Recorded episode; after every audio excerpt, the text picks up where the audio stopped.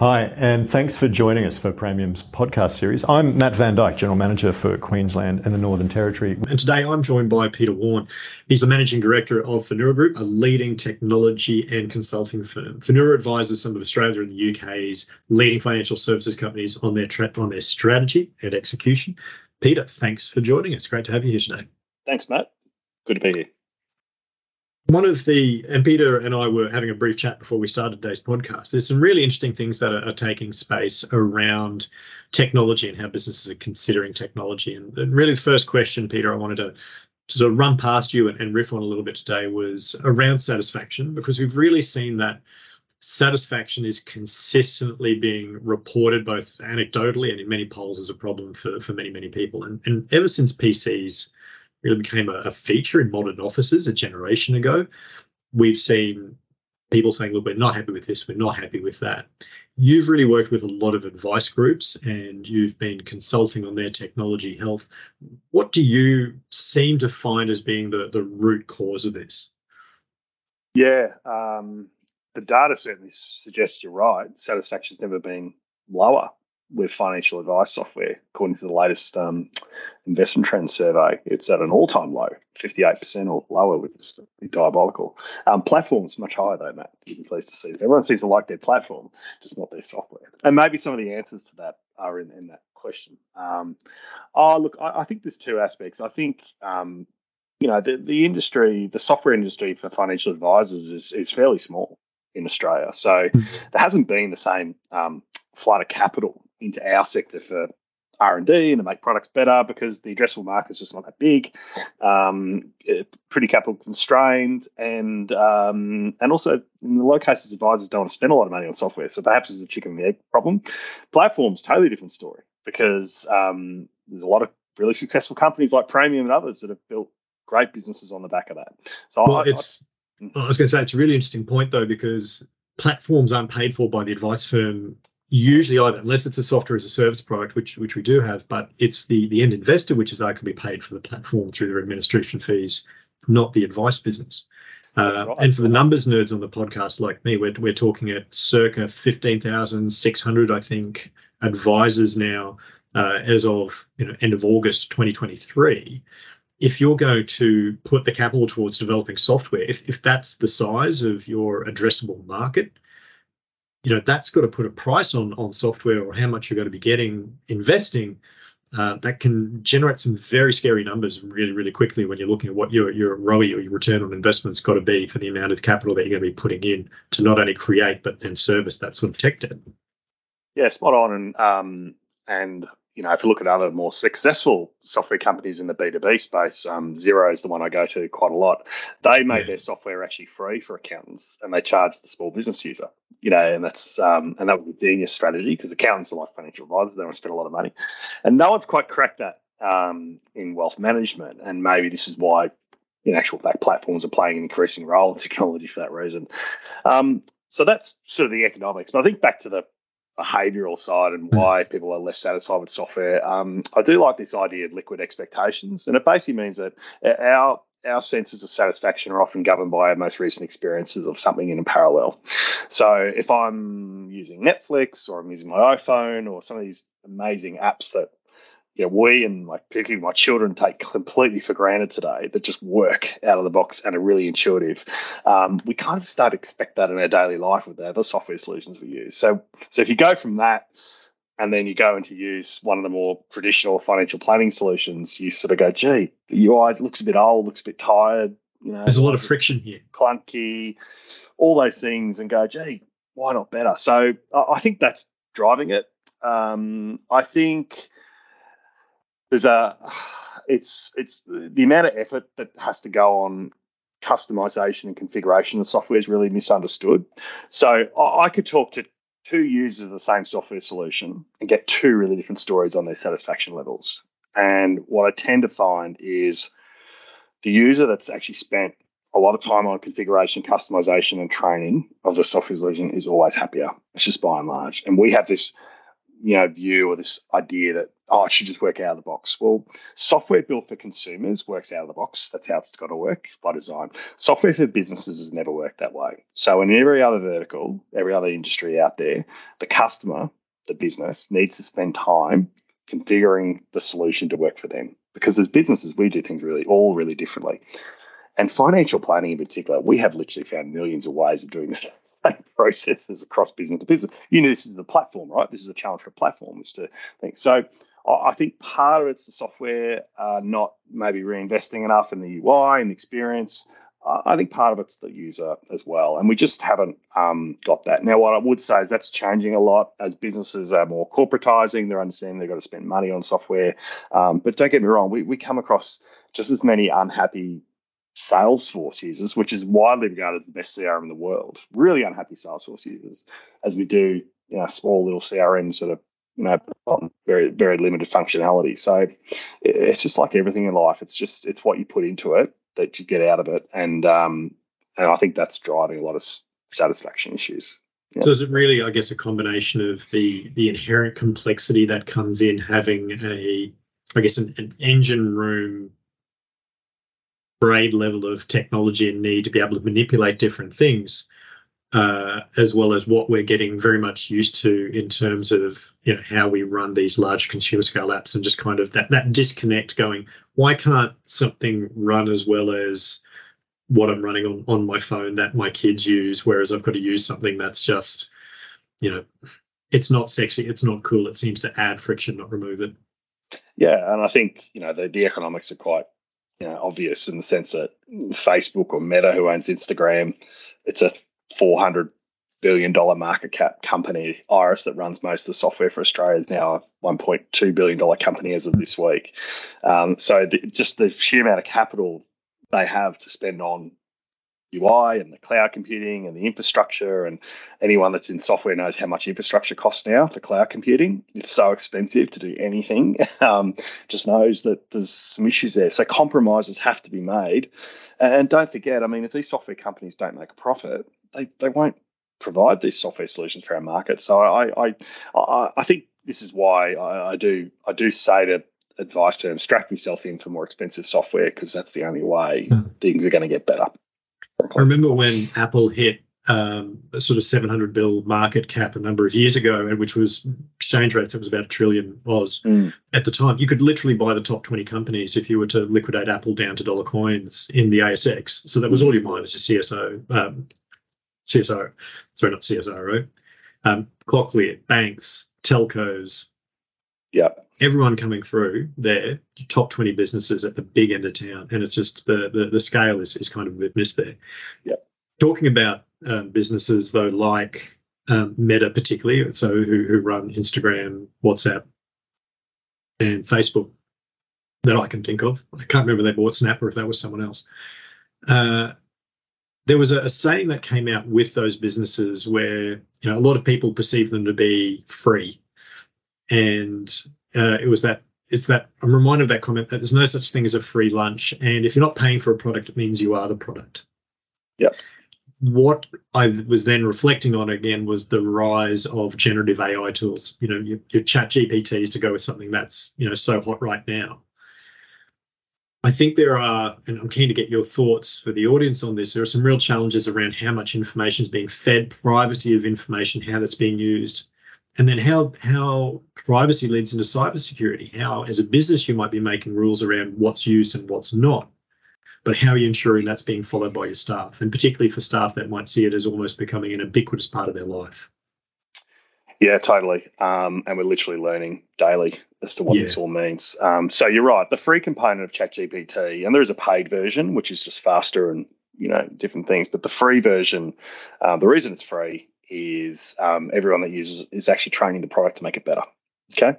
Um, and but of course that will change in time because the sheer costs of running ChatGPT, the cost per search are enormous because the computing power that's got to go behind it. Look at the NVIDIA share price; it'll tell you everything you need to know about why, you know, GPUs, particularly to run these models, are so valuable. Um, so if we go back a step, why does it really matter? Well, obviously, if you're just at home trying to work out, um, you know, writing how do I write a funny Christmas card to my mother-in-law, that's fine for ChatGPT. They'll do, and they'll do lots of cool stuff. But the minute you start creeping your work life, and particularly you're dealing with consumers, um, you got to be more mindful. So we're, we're quite big on, and as always, the, you, know, you can't sit around and wait for regulation. I mean, crypto was only regulated a few months ago as a financial product. I mean, hell, you know, yeah, literally trillions have been lost, and we're only regulating that. So, anyway, don't get me started on that. But but let's look at AI. So, so the short answer is um, the the regulations are never going to tell you what to do because they'll never be fast enough. So you got to get on the front foot with your stuff. So um, what, by and large, um, certainly for Finura, we don't believe in draconian ban it. Like I've seen a lot of big companies ban it it's naive. People are going to use it on their phone. You know, people have always found ways to get around this stuff. The same thing happened with social media, right? Back in the day, you couldn't use social media at work, and that just never works. Mobile's killed that. But I think from a work environment point of view, um, there are steps you can take as an enterprise to, to lock that down. So, for example, uh, Microsoft Bing has, is a search um, capability built into its model. There is a Bing Enterprise version, of ChatGPT, which, for example, Finura uses. So all of us use that version. It's a locked-in environment where effectively we, we use that large language model, but we only use it on our large data, and nothing goes outside of it. So that's a simple thing most businesses can turn on just to mitigate some of that risk. Now, you're never going to fully mitigate the risk that, um, you know, a Billy in paraplanning is going to put something in his phone around. Look, unfortunately, humans are going to do human things, but that is a reasonable thing I think a business can do to mitigate some of that. And I'd encourage you to speak to your managed service IT provider to turn on that capability. They know exactly what you're talking about. Brilliant. I think there's, you know, we're starting to sort of move into some areas around what is the need of an advice practice manager or owner to understand how technology is being used in the business. And this sort of plays out in a number of, of, of interesting ways because we were, uh, and look, for those of you that love to go and do it, Peter and I have just done a, a webinar where we've touched on a lot of these concepts. You can find on the Praemium website. But one of the concepts that sort of came up was around what proper due diligence looks like and how that stopped people from uh, activating their ideal outcome when they're, they're taking on a new form of, of software. And I was thinking at the time when we were going through it, Peter, that I feel that a lot of advisors and advice business owners and managers don't actually know what proper DD fundamentally looks like. I actually remember presenting to a, a large group of advisors once, and the concept of cybersecurity came in my presentation. And an advisor said to me at the time, Look, I don't have time to think about cybersecurity. That's my licensee's problem. So I remember side eyeing the owner of the license who was sitting a couple of desks away, and the expression on his face told a thousand words uh, at that particular time. And so, look, that's certainly an extreme example where someone's mm. completely, you know, abdicating any responsibility for things blowing up digitally. But if people are thinking about, okay, I get that proper due diligence is important. Where do I start? How do I start? What does my IT committee look like? Do I need an IT committee? Can you offer some suggestions to the audience around how they might want to consider solving that question around what does proper DD really look like and how to start? Mm, um, oh, look, I, I think I said in the webinar, like I can't stand committees generally, but uh, I'm going to recommend a, at least a working group of the willing, I'd call it. So what I would say, if, you, if you've got if you've got people in your business that really enjoy this stuff, then it makes sense to utilize their talents and get them invested in it and create it. And we certainly for Finura, we you know we work um, so quite often we'll sit um, as an advisor to the business, you know, bringing that outside perspective. I'll consult to boards, I'll do different things, or we'll run that process. But we would always insist on an internal person kind of um, being involved. Um, but I think having some sort of um, forum where IT issues or software issues can be brought to the table is important. And importantly, where if the business is big enough, particularly where there's sort of representatives of different stakeholders of the business, where you can get people's requirements and feedback and all those kind of things in place, so actually you can make some better decisions moving forward. Um, I find it quite incredible that so many software decisions are made by advisors and practice owners, and it's the poor support staff that inherit those decisions and are not part of the process. I'm quite critical of software companies that don't spend any time with the back office staff in the sales process, who frankly are the user and the most critical eye on these things. You want to know good software, what soft good software is? Go talk to paraplanners. They'll tell you exactly what's good and what's not. So I, I just think it's that human element of the decision making process needs to be better. In the same way that um, some advisors are great advisors, but they're not good at pick and manage funds you get an asset consultant for that, or you know, it's the same thing for me. So um, I, I, just think that that that's logical what you can do. Um, you know, we we have and your licensee or people like Finura do have some resources you can use to give software vendors some due diligence questions to ask.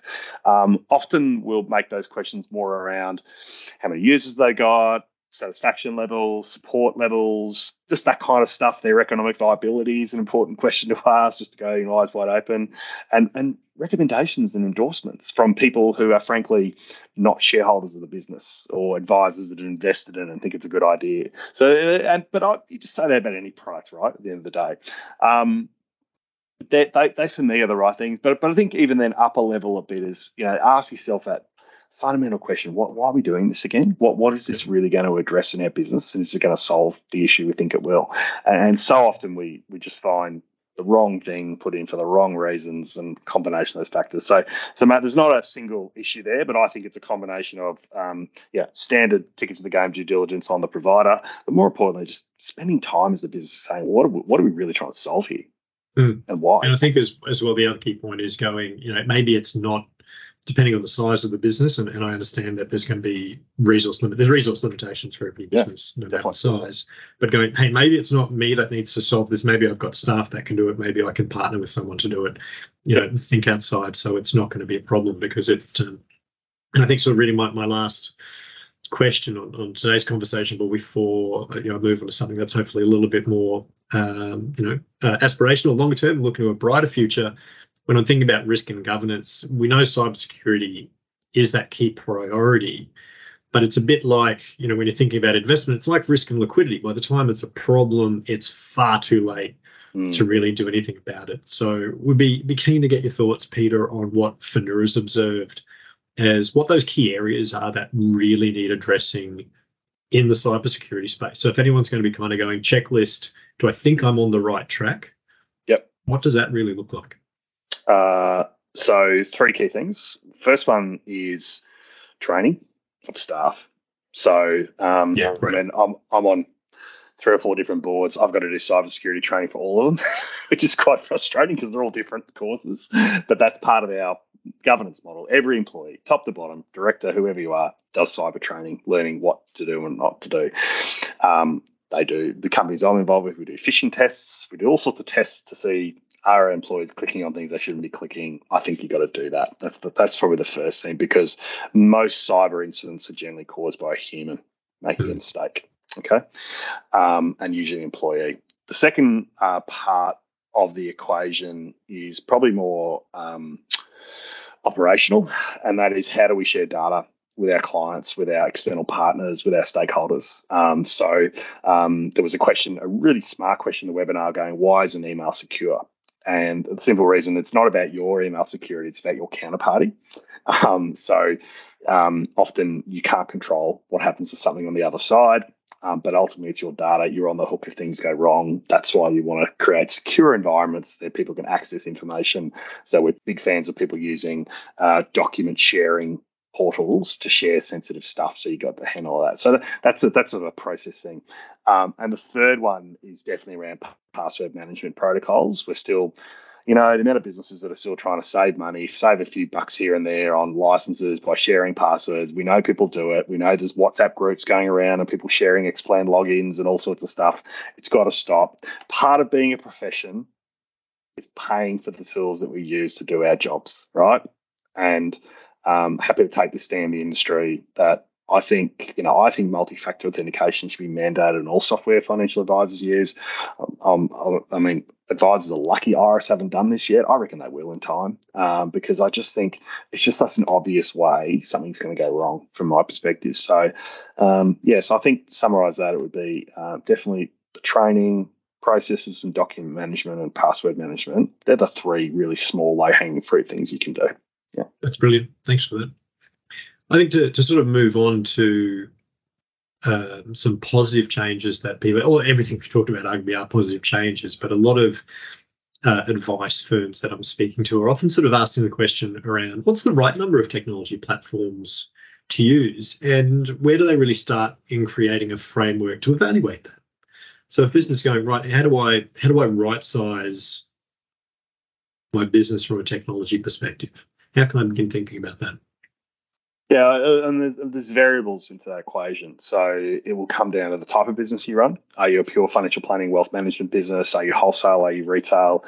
Are you multidisciplinary? Do you have accounting, lending, other services? So there's a whole bit of nuance there around those things, which will go into that. And, and you know, certainly one would argue that as the complexion of the business changes, it may change the software, it may change the CRM you use, and, and those things will, play a factor. Um, I, I, think, though, we, we look at what are the core pillars, and, and the core pillars really for us are um, what is that central source of data, central source of truth that we use across our business to make um, decisions, to execute on client engagement, and that's a CRM component. Um, there's the productivity side of our business. How do we communicate internally? How do we share documents? How do we collaborate? And you know, for most businesses, it's Microsoft or Google, and 95% of them the Microsoft suites. And and are we maximizing what we get for free or included in our Microsoft price out of that? Amazed how many businesses don't use the full power of that Microsoft suite. Um, and then the final component is probably the more that client front end piece, which I reckon, which I think is the most underinvested and undervalued part of it, is the sense that, you know, post COVID, people people really I think people sometimes really underestimate their clients how digitally savvy they are. I mean, mm. a year and a half ago, you couldn't go to a restaurant in Melbourne without knowing how to use an app and a QR code. You couldn't order food without a QR code in a in a restaurant. In some cases, still today.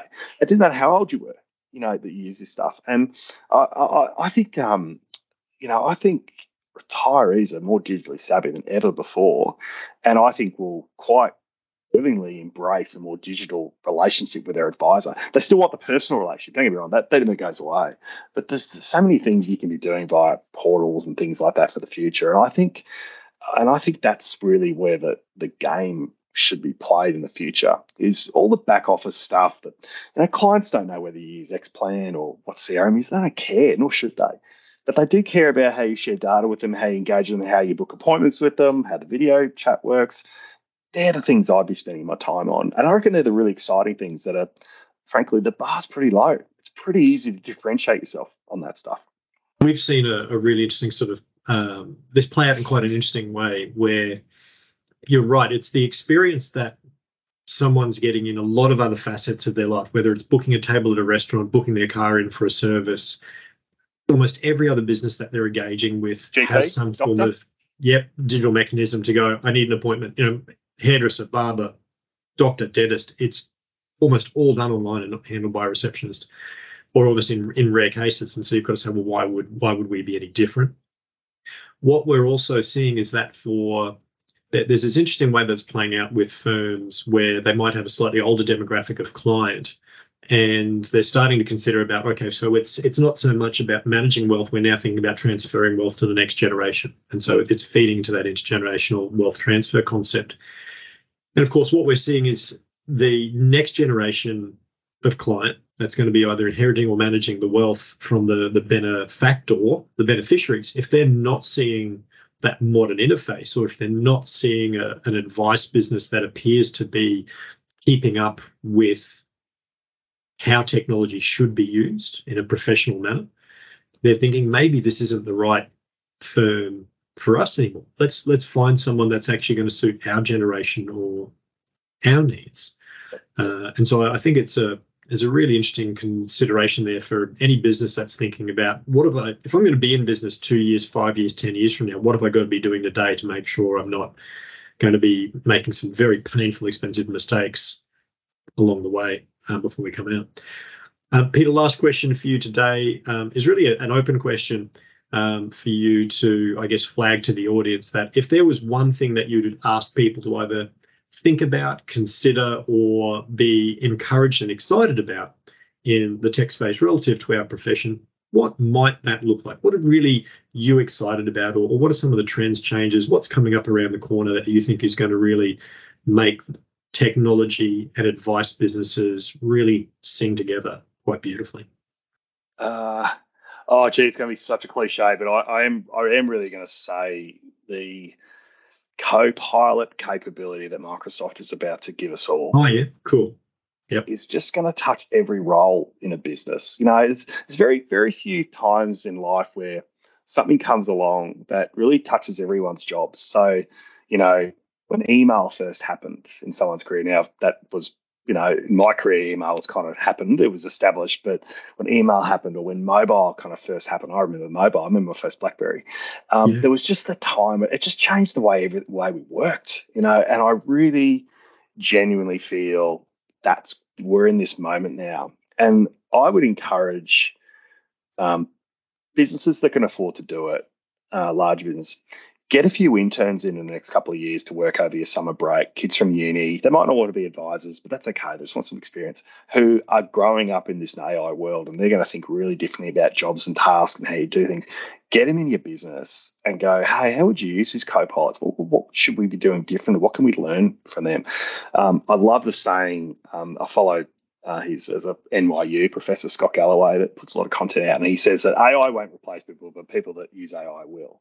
I just yeah. hang on to that. And, and yeah. I just think, yeah, so it's not going to be an Xplan replacement. It's not going to be this or that. Like, don't get, yeah, those things will be what they'll be.